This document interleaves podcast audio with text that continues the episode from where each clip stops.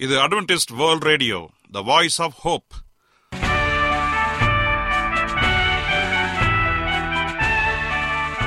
வணக்கம். அன்பான வானொலி நேயர்களே உங்கள் அனைவரையும் கர்த்தராகிய ஆண்டவர் இயேசுவின் நாமத்திலே வாழ்த்தி எங்களது இன்றைய ஒளிபரப்பை கேட்க உங்களை அன்போடு வரவேற்கிறோம். பரலோக வாழ்க்கைக்கு வழிகாட்டக்கூடிய எங்களது ஒளிபரப்பில் இன்று இடம்பெற இருக்கும் நிகழ்ச்சிகள் உடல் ஆரோக்கியத்தை குறித்த செய்திகள் ஆன்மீக சிந்தனைக்கான தேவ செய்திகள் மற்றும் காதுக்கு இனிய கீதங்கள். இன்றைய உலகில் வியாதிகளின் எண்ணிக்கையை கணக்கிட முடியாது. ஒவ்வொரு நாளிலும் பேர் தெரியாத பல பல வியாதிகளால் மனிதர்கள் இறந்து வருவதை காண்கிறோம். இந்த சூழ்நிலையில் நீங்கள் ஆரோக்கியமாக இருக்க வேண்டுமென நாங்கள் விரும்புகிறோம். உடல் நலத்தை குறித்த செய்தியை இப்போது கேட்போம். அதற்கு முன்பதாக ஓர் இனிய பாடலை கேட்டு மகிழ்வோம்.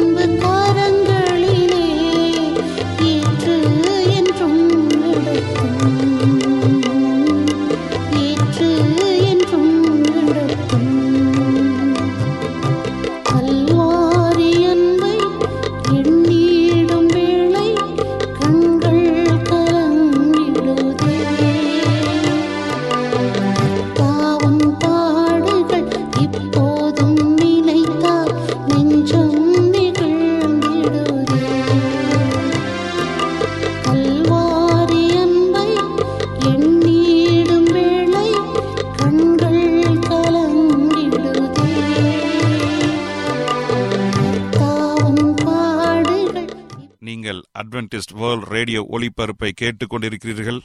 எங்களுடைய முகவரி அட்வென்டிஸ்ட் வேர்ல்ட் ரேடியோ தபால் பெட்டி எண் ஒன்று நான்கு நான்கு ஆறு Salisbury Park market yard post Pune நான்கு ஒன்று ஒன்று பூஜ்ஜியம் மூன்று ஏழு மகாராஷ்டிரா இந்தியா. எங்களுடைய இமெயில் முகவரி AWR Tamil at Gmail dot com இப்பொழுதும் நாம் தேவ வசனத்தை தியானிக்கும் வேலைக்குள்ளாக வந்திருக்கிறோம். இன்றைய தேவ செய்தியை சகோதரர் ஜே எஸ் செல்வன் அவர்கள் வழங்க இருக்கிறார். உக்ரானத்துவம். கிறிஸ்துவுக்குள் அன்பான தேவ பிள்ளைகளே உங்கள் அனைவரையும் இந்த அட்வென்டிஸ்ட் உலக வானொலி நிகழ்ச்சியின் வாயிலாக சந்திப்பதிலே மிக்க மகிழ்ச்சி அடைகிறேன். உங்கள் அனைவரையும் ஆண்டவர் இயேசுவின் நாமத்தில் வாழ்த்துகிறேன். நேயர்களே எங்களது அனுதின நிகழ்ச்சிகளை எங்களுடைய இணையதள பக்கத்திலும் கேட்டு மகிழலாம். எங்களுடைய இணையதள முகவரி W W W dot A WR dot ORG அதில் தமிழ் மொழியை தேர்வு செய்து பழைய ஒளிபரப்பையும் கேட்கலாம். அதே போல உங்களிடத்தில் ஸ்மார்ட் போன் இருந்தால் எங்களுடைய வாய்ஸ் ஆப் ஹோப் மற்றும் ஏடபிள்யூஆர் த்ரீ சிக்ஸ்டி என்ற மொபைல் ஆப்புகளை பயன்படுத்தி எங்களுடைய அனைத்து நிகழ்ச்சிகளையும் நீங்கள் கேட்டு மகிழலாம். கர்த்தர் உங்கள் அனைவரையும் ஆசீர்வதிப்பாராக. இப்பொழுது நாம் தேவ செய்திக்குள்ளாக கடந்து செல்வோம். இன்றைய தியானத்திற்காக நாம் எடுத்துக்கொண்ட ஒரு தலைப்பு உக்ரானத்துவம் ஸ்டீவோஷிப் இந்த தலைப்பை கேட்ட மாத்திரத்தில் உங்களுக்கு ஒரு புதிய அனுபவத்தை கொடுக்கலாம். அது என்ன உக்ரானத்துவம் என்று அநேகர் கேட்கலாம். அதை ஆங்கிலத்தில் ஸ்டீவர்ட்ஷிப் என்று சொல்வார்கள். அதாவது ஆண்டவருக்கு நாம் எப்படி கணக்குள்ளவர்களாக நாம் இருக்கிறோம் என்பதற்கு மிக பெரிய ஒரு அடையாளமாகத்தான் இந்த வார்த்தை கொடுக்கப்பட்டிருக்கிறது. ஆண்டவர் உங்களுக்கு கொடுத்த ஒவ்வொரு காரியத்திலும் நீங்கள் எப்படி உண்மையுள்ளவர்களாக இருக்கிறீர்கள் என்பதை சோதித்து அறியும்படியாக இந்த ஒரு வார்த்தை இருக்கிறது. ஆம் எனக்கு அன்பான இதனுடைய பிள்ளைகளே உக்ரானத்தவர்கள் என்பவர் ஆண்டவர் கொடுத்த ஒவ்வொரு கருத்தையும் அதற்கு ஏற்றாற் போல மிக நேர்த்தியாக கணக்கை கொடுக்க வேண்டும். தேவனுடைய பிள்ளைகள் எப்பொழுதும் தங்களுடைய காரியங்களிலே மிக ஞானமாய் மிக சரியாக நடந்து கொள்ள வேண்டும். ஏனென்று சொன்னால் ஆண்டவர் நமக்கு கொடுத்திருக்கிற எல்லா காரியங்களிலும் நாம் மிக பயபக்தியோடு உண்மையோடு இருக்க வேண்டும் என்பதுதான் உண்மையாக இருக்கிறது. தேவன் நம்மிடத்தில் நம்பி கொடுக்கின்ற அநேக காரியங்கள் இருக்கின்றன. நேரம் வாய்ப்புகள் திறமைகள் உடைமைகள் பூமியின் ஆசீர்வாதங்கள் வளங்கள் இப்படி அநேக காரியங்கள் நமக்கு இருக்கின்றன. கடந்த பகுதியில் படிக்கும் பொழுது நாம் ஆவியின் வரங்களை குறித்து நாம் படித்தோம் அல்லவா? அந்த ஆவியின் வரங்கள் நாம் அனைவருக்குமே நம்முடைய தகுதிக்கு ஏற்றாற் போல ஆண்டவர் நமக்கு கொடுத்திருக்கிறார். அந்த வரங்களை நாம் எப்படி பயன்படுத்துகிறோம் நம்முடைய அனுதின வாழ்க்கையில? அந்த வரங்களை நம் ஆண்டவருக்காக எப்படி உபயோகப்படுத்தி கொண்டிருக்கின்றோம்? குறிப்பாக நேரத்தை எடுத்துக்கொள்ளுங்கள் நம்முடைய நேரத்தை நாம் எப்படி பயன்படுத்துகிறோம்? இன்னைக்கு அநேகருடைய வாழ்க்கையில எவ்வளோ நேரம் கிடைத்தாலும் அந்த நேரத்தில் இருபத்தி நான்கு மணி நேரத்தில் ஆண்டவருக்காக நீங்கள் எவ்வளவு நேரம் செலவிடுகிறீர்கள்? இருபத்தி நான்கு மணி நேரத்தில் ஒரு பத்து சதவீதம் ஆண்டவருக்காக கொடுக்க வேண்டும் அல்லவா? தசம பாகத்தில் கொடுக்கும் பொழுது பத்து சதவீதம் நம்ம கொடுப்போம். அதே போலதான் எல்லாவற்றிலும் பத்து சதவீதத்தை கணக்கிட்டு பார்த்தால் மிக தெளிவாக நமக்கு புரியும். நேரத்தில் இருபத்தி நான்கு மணி நேரத்தில் நாம் கொடுக்க வேண்டியது ரெண்டு மணி நேரம் நாற்பது நிமிடங்கள் நம் ஆண்டவருக்காக செலவிட வேண்டிய நேரமாக இருக்கிறது. அதே போல நமக்கு வாய்ப்புகள் ஒவ்வொரு நாளும் வந்து கொண்டிருக்கின்றன. அந்த வாய்ப்புகளை நாம் எப்படி பயன்படுத்தி கொண்டிருக்கிறோம்? ஆண்டவருக்காக ஏதாவது புதிய வாய்ப்புகளை அவருடைய ஊழியத்திற்காக நாம் பயன்படுத்தி இருக்கிறோமா என்று யோசித்து பாருங்கள். திறமைகளை நமக்கு அநேக திறமைகள் இருக்கிறது. அநேகருடைய வாழ்க்கையில திறமையினாலே முன்னோக்கி போய் கொண்டிருக்கிறார்கள். அந்த திறமைகளை ஆண்டோடைய ஊழியத்திற்காக நாம் பயன்படுத்தி இருக்கிறோமா அடுத்தது உடைமைகள். நமக்கு இருக்கிற பொருட்கள் எல்லாவற்றிலும் நாம் நமக்கு நாமே சுயநலவாதிகளாக இருந்து கொண்டிருக்கிறோம்.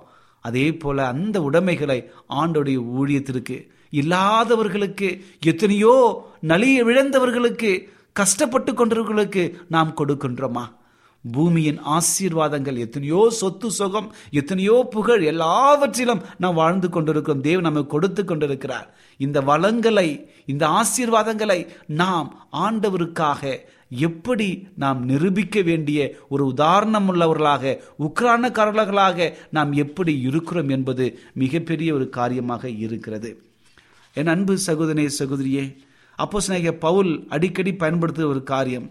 ஒன்று குழந்தையர் பத்தாம் அதிகாரம் முப்பத்தி ஒன்றாவது வசனத்தில் சொல்லும் பொழுது ஆகையால் நீங்கள் புசித்தாலும் குடித்தாலும் எதை செய்தாலும் தேவனுடைய நாமம் மகிமைக்காக மட்டுமே செய்யுங்கள் என்று நமக்கு சொல்லியிருக்கிறார்.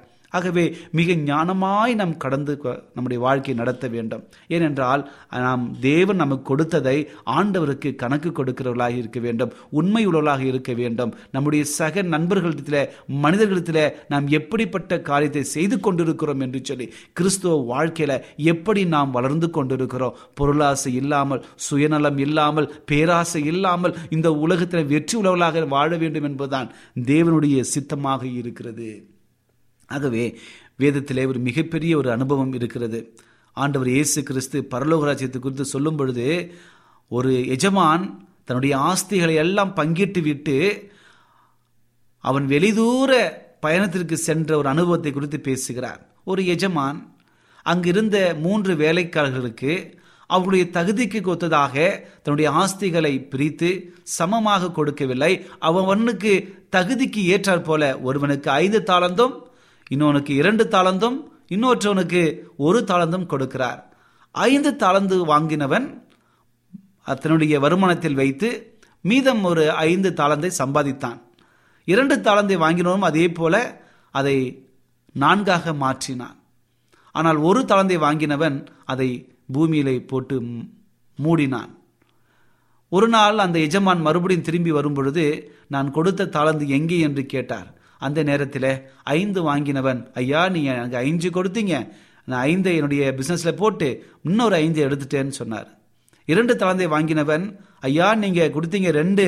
இதோ நான்கா நான் வாங்கிங்கன்னு சொன்னார். இதை கேட்ட எஜமான் மிகவும் சந்தோஷம் அடைந்து அவரை ஆசீர்வதித்தார். ஆனால் ஒரு தளந்தை மட்டும் வாங்கினவன்ட்ட கேட்கும் பொழுது ஐயா நீங்கள் தெளிக்காத இடத்துல சேர்க்கிறவரும் விதைக்காத இடத்துல அறுக்கிறவரும் என்று எண்ணி உங்களுடைய நாமத்துக்கு பயந்து நான் என்ன பண்ணேன்? அதை எடுத்து போய் பூமியில் மறைச்சி போட்டேன்.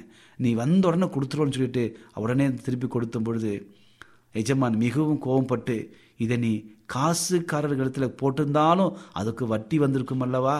என்று சொல்லி என்னுடைய பணத்தை நீ வீணடித்து விட்டாய் என்று சொல்லி அவனை கடிந்து கொண்டு சபித்தார். ஆம் எனக்கு அன்பானதனுடைய பிள்ளைகளை பிள்ளைகளே நம்முடைய வாழ்க்கையிலும் அதே தான் நாம் ஆண்டவர் நமக்கு கொடுத்திருக்கிற தாளந்துகளை வாய்ப்புகளை திறமைகளை உடைமைகளை பூமியின் ஆசீர்வாதங்களை நம்முடைய வளங்களை நாம் எப்படி பயன்படுத்தி கொண்டிருக்கிறோம்? ஆண்டவருக்காக நாம் பயன்படுத்துகிறோமா என்பதை தான் மிக முக்கியமான ஒரு காரியமாக இருக்கிறது. அந்த காரியங்களை நாம் ஆண்டவருக்காக கொடுக்க வேண்டும். ஆண்டவருக்காக நாம் செய்ய வேண்டும் என்பது மிகப்பெரிய ஒரு நியதியாக இருக்கிறது. அதே போல இன்னொரு காரியம் என்று சொன்னால் தசம பாகத்தை குறித்து நீங்கள் அறிந்து வைத்திருக்க வேண்டும். தேவன் நமக்கு உடல் ஆரோக்கியத்தை கொடுத்திருக்கிறார் தேவைகளை சந்தித்திருக்கிறார். எல்லா கருத்தையும் நன்மையாக வைத்து நாம் வாங்குகிற நாம் சம்பாதிக்கிற ஒவ்வொரு காரியத்திலிருந்து பத்து சதவீதம் தேவனுக்கு போக வேண்டும். அது பரிசுத்தமானது என்று சொல்லி வேதவசம் நமக்கு தெளிவாக சொல்லுகிறது. லேவியரகம் இருபத்தி ஏழாம் அதிகாரம் முப்பதாவது வசனம் சொல்லுகிறது தேவனுடைய தசம பாகம் முழுவதும் பரிசுத்தமானது. இந்த கொள்கை மோசையினால் நியாயப்பிரமாணம் கொடுக்கப்படுவதற்கு வெகு காலத்திற்கு முன்பு ஆபரகாம் மூலம் மூலமாக யாக்கோபு இதை பின்பற்றினார். இப்படியாக ஆண்டுடைய பிள்ளைகள் ஆசீர்வாதமாக இருப்பதற்கு அவர்கள் ஆண்டவருக்காக தசம பாகங்களை கொடுத்தார்கள். என்னாகமும் பதினெட்டாம் அதிகாரம் இருபதிலிருந்து இருபத்தி நான்கு வரை இருக்கிற வசனத்தை வாசிப்போம் என்று சொன்னால் ஊழியத்திற்கான சம்பளம் கொடுப்பதற்காக தசம பாகம் பயன்பட்டு இருக்கிறது என்று சொல்லி அங்கே பார்க்கிறோம். மல்கியா மூன்றாம் அதிகாரம் எட்டிலிருந்து பதினொன்று வரை இருக்கிற வசனத்தை வாசிப்போம் என்று சொன்னால் அங்கு நமக்கென்று பிடித்து வைத்துக் கொள்வது தேவனை கொள்ளையிடுவதாக இருக்கிறது. ஒருவேளை நாம் சம்பாதிக்கிற சம்பதத்தில் பத்து சதவீதத்தை தேவனுக்கு கொடுப்பது பதிலாக நாம் வைத்திருப்போம் என்று சொன்னால் அது தேவனையே கொள்ளையிடுவதற்கு சமம் என்று சொல்லியிருக்கிறார். ஆகவே தசம பாகம் நம்முடைய வருமானத்தில் பத்து சதவீதம் ஆண்டவருக்கு போக வேண்டியது. தசம பாகம் அனைத்தும் தேவனுக்கு சொந்தமானது. தங்களுடைய தசம பாகங்களில் விசுவாசம் உள்ளவர்களாக இருக்கிறவர்களுக்கு ஆச்சரியமான ஆசீர்வாதங்கள் தேவன் நமக்கு கொடுத்திருக்கிறார். அதுதான் மல்கியா மூன்றாம் அதிகாரம் எட்டிலிருந்து பதினொன்று வரை இருக்கிற வசனம் வாசிக்கும் என்று சொன்னால் அங்கே சொல்லப்பட்ட வசனத்தில் இடம் கொள்ளாமல் போகும் மட்டும் வானத்தின் பல கனிகளை திறந்து ஆண்டவர் உங்களை ஆசீர்வதிப்பார் என்று சொல்லி. ஆகவே நம்முடைய வாழ்க்கையில இது நிறைவேறுவதற்காக தேவனை ஸ்தோத்தரிப்போம். அதே போல மத்தியோ இருபத்தி மூன்றாம் அதிகாரத்தில் இருபத்தி மூன்றாம் வசனத்தில் ஆண்டவர் சொல்கிறார் நாம் தசமபாகம் கொடுக்க வேண்டும் என்று சொல்லி ஆண்டவர் இயேசு கிறிஸ்து கூறுகிறார். அதே போல ஒன்று குழந்தையர் ஒன்பதாம் அதிகாரம் பதிமூன்றிலிருந்து பதினான்கு வரை இருக்கிற வசன வாசிப்பு சொன்னார். அந்தபடியே சுவிசேஷத்தை அறிவிக்கிறவர்களுக்கு சுவிசேஷத்தினாலே பிழைப்பு உண்டாக வேண்டும் என்று கர்த்தர் கட்டளையிட்டிருக்கிறார். பழைய ஏற்பாட்டு காலத்திலும் ஆசாரியர்கள் ஆதரிக்கப்பட்ட அநேக காரியங்கள் இருந்தன. புதிய ஏற்பாடு காலத்திலும் அந்த ஊழியக்காரர்கள் ஆதரிக்கப்பட வேண்டும் என்று சொல்லி நாம் கொடுக்கிற அந்த காணிக்கையினாலே உலகத்தில் இருக்கிற ஊழியக்காரர்களுக்கு உதவியாக அவர்களுக்கு சம்பளமாக அநேக காரியங்கள் நம்முடைய தசம பாகத்திலிருந்து கொடுக்கப்படுகிறது. ஆகவே நம்முடைய வாழ்க்கையில ஆண்டவருக்காக நேர்ந்த ஒவ்வொரு காணிக்கைகளையும் நாம் சிறப்பாக நாம் செய்ய வேண்டும். இந்த காணிக்கைகள் எங்கு போகிறதுன்னு சொல்லி அநேக கேட்பார்கள். நான் கொடுக்கிற பத்து சதவீதம் நாம் ஆண்டவருக்காக கொடுக்கிறேனே இது எங்கு போகுதுன்னு சொல்லி கேட்பார்கள். ஆண்டவருடைய இந்த உலகளாவிய திருச்சபையில ஊழியக்காரர்களுக்கு உதவியாக அவருடைய சம்பளமாக அது பிரித்து வழங்கப்படுகிறது. நம்முடைய சொந்த பணிக்காக அல்ல தேவனுடைய ஊழியத்திற்காக மட்டும் தேவ ஊழியர்களுக்கு சம்பளமாக அது கொடுக்கப்படுகிறது. ஆகவே மிக ஞானமாய் நீங்களும் நானும் இது கீழ்ப்படிந்து தேவனுடைய காரியத்தை நாம் பின்பற்ற வேண்டும். ஆகவே இயேசு கிறிஸ்து ஒரு நல்ல உதாரணம் உள்ளவராக இருந்தார் என்று சொல்லி பார்த்தோம். இயேசு இந்த உலகத்தை வாழ்ந்த பொழுது ஆண்டருடைய ஆலயங்களிலே தசம பாகம் செலுத்தினார்.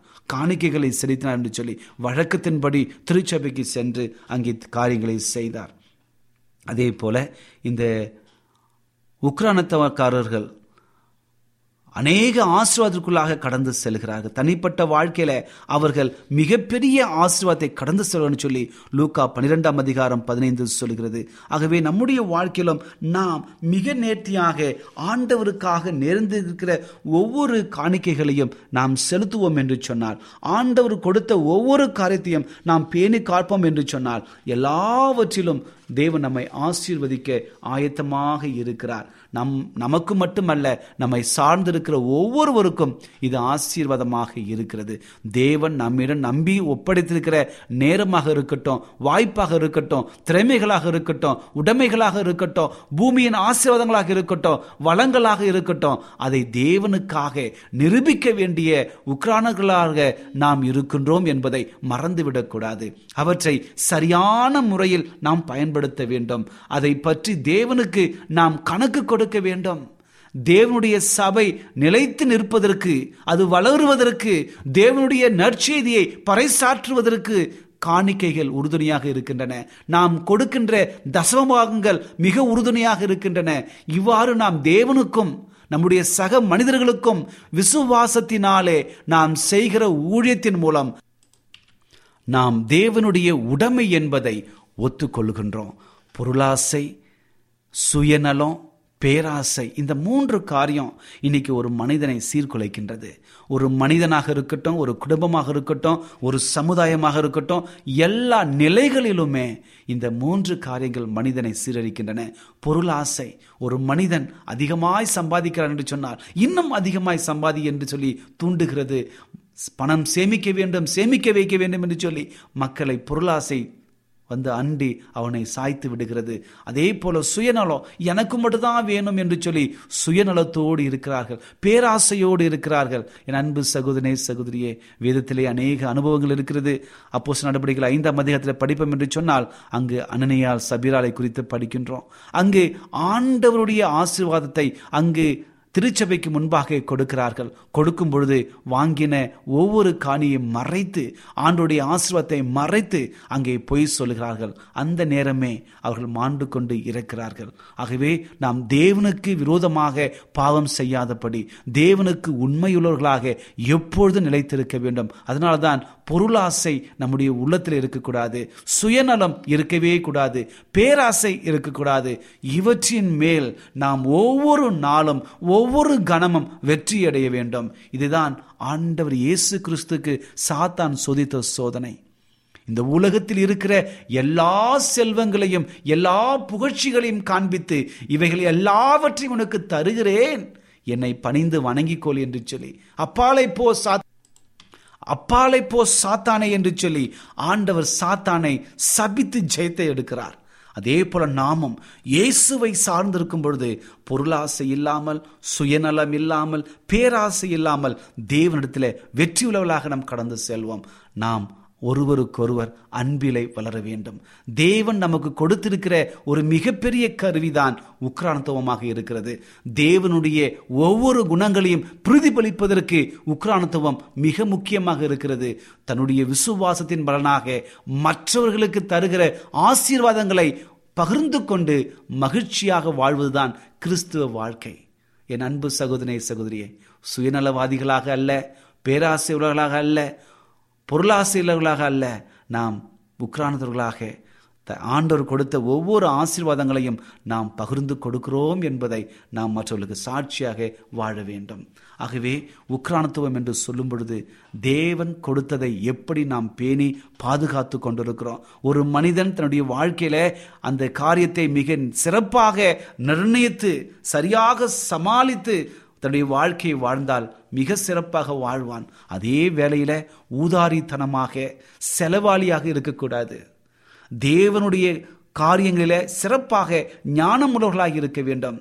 இன்னைக்கு அநேக குடும்பங்களில எவ்வளவு சம்பாதித்தாலும் என்னால் சேமிக்க வைக்க முடியவில்லையே. எவ்வளவு சம்பாதித்தாலும் வருமானம் பத்த மாட்டேங்குதே. என்னுடைய பிள்ளைகள் படிப்புக்கு பத்த மாட்டேங்குதே என்று சொல்லி கண்ணீரோடு அங்கலாய்த்து கொண்டிருக்கிற அநேக குடும்பங்கள் நம்மோடு பார்க்கின்றோம். ஆனால் தேவனுடைய வசனம் சொல்கிறது யார் ஒருவர் தேவனுக்காக உங்களுடைய பத்து சதவீதத்தில் கொடுக்கிறீர்களோ அவர்கள் ஆசீர்வாதமாக இருப்பார்கள் என்று சொல்லி. ஏனென்றால் பரலோகத்தின் ஞானம் நமக்கு கொடுக்கப்பட்டிருக்கிறது. ஒரு நல்ல வேலை கொடுக்கப்பட்டிருக்கிறது. நல்ல குடும்பம் கொடுக்கப்பட்டிருக்கிறது. நல்ல நேரங்கள் கொடுக்கப்பட்டிருக்கிறது. நல்ல எண்ணங்கள் கொடுக்கப்பட்டிருக்கிறது. பூமியின் ஆசீர்வாதங்கள் கொடுக்கப்பட்டிருக்கிறது. எல்லா வளங்களும் இருக்கிறது. இந்த வளங்களை எல்லாவற்றையும் நாம் எப்படி சரியான முறையில் பயன்படுத்த வேண்டும்? இந்த சரியான முறையில் பயன்படுத்துவோம் என்று சொன்னால் எல்லாவற்றிற்கும் நேரத்தை சரியாக ஒதுக்கி அவற்றை நிர்ணயிக்கிற ஒரு தன்மையை ஆண்டவர் கொடுத்திருக்கிறார். இதைதான் ஆதாம் ஏவாளுக்கு ஆண்டவர் கொடுத்த மிகப்பெரிய ஒரு பாக்கியம். இந்த உலகத்தை படைத்து ஆதாம் கையிலை கொடுத்து இதை பண்படுத்தவும் அதை பாதுகாத்து கொள்ளவும் அவர்கள் அங்கு அதிகாரம் கொடுத்தார்கள். அப்படி என்றால் நம்முடைய வாழ்க்கையிலும் ஆண்டவர் எத்தனையோ கருத்தை கொடுத்திருக்கிறார். நாம் எப்படி அதை பண்படுத்துகிறோம்? எப்படி அவற்றை பராமரித்துக் கொண்டிருக்கிறோம்? செய்கிற வேலைகள் மிக ஞானமாய் செய்ய வேண்டும் என்று சொல்லி வேத வசங்கள் மூலமாக நாம் கற்றுக்கொள்கிறோம். ஆகவே என் அன்பு சகோதரனே சகோதரியே நான் கஷ்டப்படுகிறேன் என்று சொன்னால் பிரச்சனை இனத்தில் இருக்கிறது. நான் உக்ரானத்தவனாக இல்லை. எல்லாவற்றையும் பராமரித்து பாதுகாக்கிறவனாக இல்லை என்பதுதான் அர்த்தம். ஒருவேளை யாராவது அப்படி இருந்தீங்கன்னா இந்த நேரத்தில் நீங்கள் ஆண்டவருக்கு முன்பாக தாழ்மைப்படுங்கள். ஏனென்றால் ஆண்டவரிடத்தில் நீங்கள் தாழ்மையோடு ஆண்டவரே உம்முடைய ஞானத்தை தாருங்கப்பா என்று சொல்லி கேளுங்க. உங்களில் ஒருவன் ஞானத்தில் குறைவுள்ளவனாக இருந்தால் அவன் தேவனத்தில் கேட்கிறவன் சொல்லி வேதவசனம் நமக்கு தெளிவாக சொல்கிறது ஞானத்தை கொடுக்கிற ஆண்டவர் நம்மோடு கூட இருக்கிறார். பரலோக ஞானம் நமக்கு வேண்டும் என்றால் நாம் மிக ஜாக்கிரதையாக நம்முடைய வாழ்க்கை பணிந்தவர்களாக தேவனுக்கு முன்பாக உத்தமம் உள்ளவர்களாக பாவமில்லாத வாழ்க்கையாக நாம் மாற வேண்டும். அப்படி மாறுவோம் என்று சொன்னால் தேவன் நம்மை அற்புதமாய் வழிநடத்தி நல்ல திறம்பட எல்லாவற்றையும் பாதுகாத்து வழிநடத்துகிற அவருடைய குணத்தை நமக்கு கொடுத்து சிறந்த உக்ரானத்தவர்களாக மாற ஆண்டவர் நம்மை காத்து நிற்கிறார். நம்மை மாற்றுவதற்கு அவர் காத்து நிற்கிறார். அதை வாங்கிக் கொள்ள நீங்கள் ஆயத்தமா? என் அன்பு சகோதரே சகோதரியே தேவன் நம்மிடத்தில் கணக்கு கேட்பார். அந்த கணக்கை சரியான விதத்தில் கொடுக்க நம் ஆயத்தமாக இருப்போம். கர்த்த நம் அனைவரையும் ஆசீர்வதிப்பாராக. ஜெபிப்போமா? கிருபையுள்ள நல்ல ஆண்டவரே இந்த நல்ல வேலைக்காக நன்றி செலுத்துகிறோம். இந்த நாளிலே உம்முடைய வார்த்தைகளை குறித்து தியானிக்கும்படியாக ஒரு நல்ல சந்தர்ப்பத்தை கொடுத்தமைக்காக நன்றி. உக்ரானத்தவர்கள் பாக்கியவான்கள் என்று சொல்லி நல்ல ஒரு செய்தியை கொடுத்தமைக்காக நன்றி.